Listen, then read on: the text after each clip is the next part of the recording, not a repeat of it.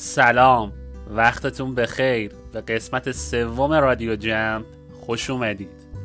در این قسمت از آقای دکتر داریوش یعقوبی دعوت کردیم تا دقایقی رو در رابطه با تهیه دستورالعملها برای ما صحبت کنند. با ما همراه باشید.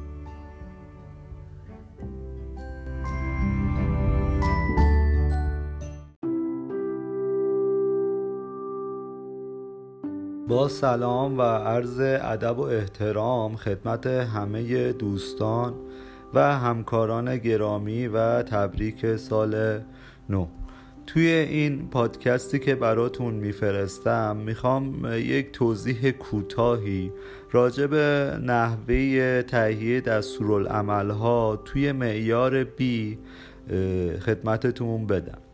همونطوری که می‌دونید ما توی تهیه دستورالعملها و روش های اجرایی که توی معیار بی حالا چه بی یک و چه بی دو تهیه می‌کنیم باید بر اساس چرخه PDCA انجام بدیم.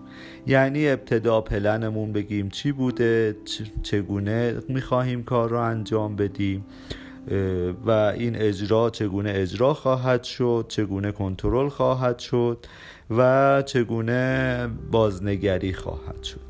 نکته ای که توی موضوع وجود داره و یک در واقع اشتباه رایج هستش تو خیلی از دوستان که تو حوزه های مختلف کار می‌کنن این هستش که ما برای پی باید چی بنویسیم؟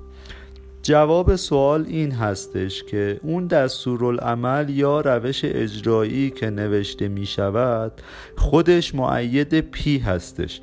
یعنی ما تو اون روش اجرایی یا دستورالعمل چی می نویسیم می نویسیم که این کار باید چجوری انجام بشه توسط چه کسی انجام بشه چه مراحل یا فرایندی رو طی خواهد کرد چه کسانی روی موضوع تایید خواهند داد و در نهایت به چه سرانجامی خواهد رسید. پس وقتی دارم توی یک سندی تمام این مسائل رو توضیح میدم این خودش میشه پی موضوع. یعنی دارم برنامه ریزی می‌کنم که اون کار رو چگونه انجام بدم. به عنوان مثال فکر کنید که ما یک روش اجرایی ادعا و کلیم داریم. توی روش اجرایی ادعا و کلم چیا می نویسیم؟ می نویسیم که ادعا چگونه باید شناسایی بشود توسط چه کسی؟ وقتی که شناسایی شد باید چگونه طرح بشه؟ چگونه اثراتش ارزیابی بشه؟ توسط چه کسایی تایید بشه؟ و این فرایند چگونه طی بشه تا به تایید کارفرما مشاور و غیره برسه؟ پس وقتی داریم این پروسه رو توضیح میدیم باید چیکار کنیم؟ باید این موضوع معید این هستش که خود این موضوع پی هستش. دیگه نمیگیم که ما چگونه این کار رو برنامه ریزی می‌کنیم. نه. توی همین سند داریم توضیح میدیم که ما برنامهمون برای موضوع چی هستش.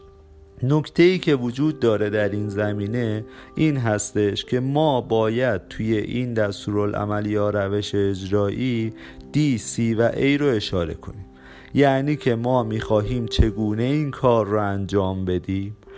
چگونه قرار کنترل ها رو انجام بدیم؟ یعنی به صورت آیا قرار دوره ای کنترل کنیم؟ یعنی بیایم مثلا هر سه ماه هر شیش ماه این اسناد رو بیاریم اسناد ادعا رو کنترل کنیم.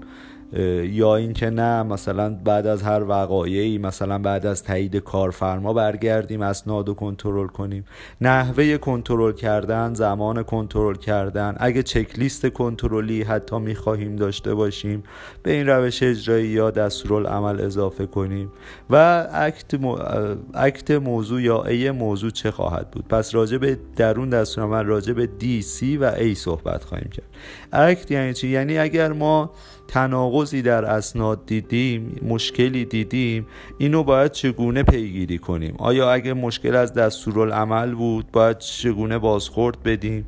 و یا اگه مشکل از نحوه پیگیری ما یا انجام موضوع بود باید چه روندی رو طی کنیم تا اصلاح انجام بشه؟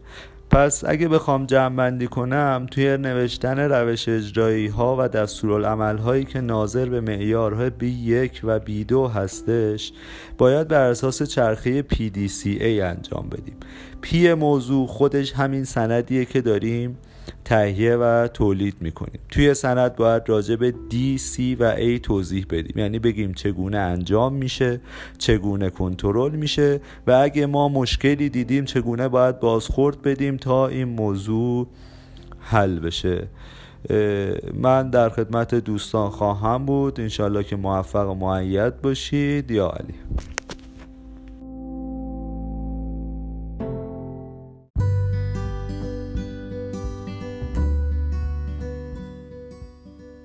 از اینکه ما رو همراهی می‌کنید خیلی سپاسگزاریم.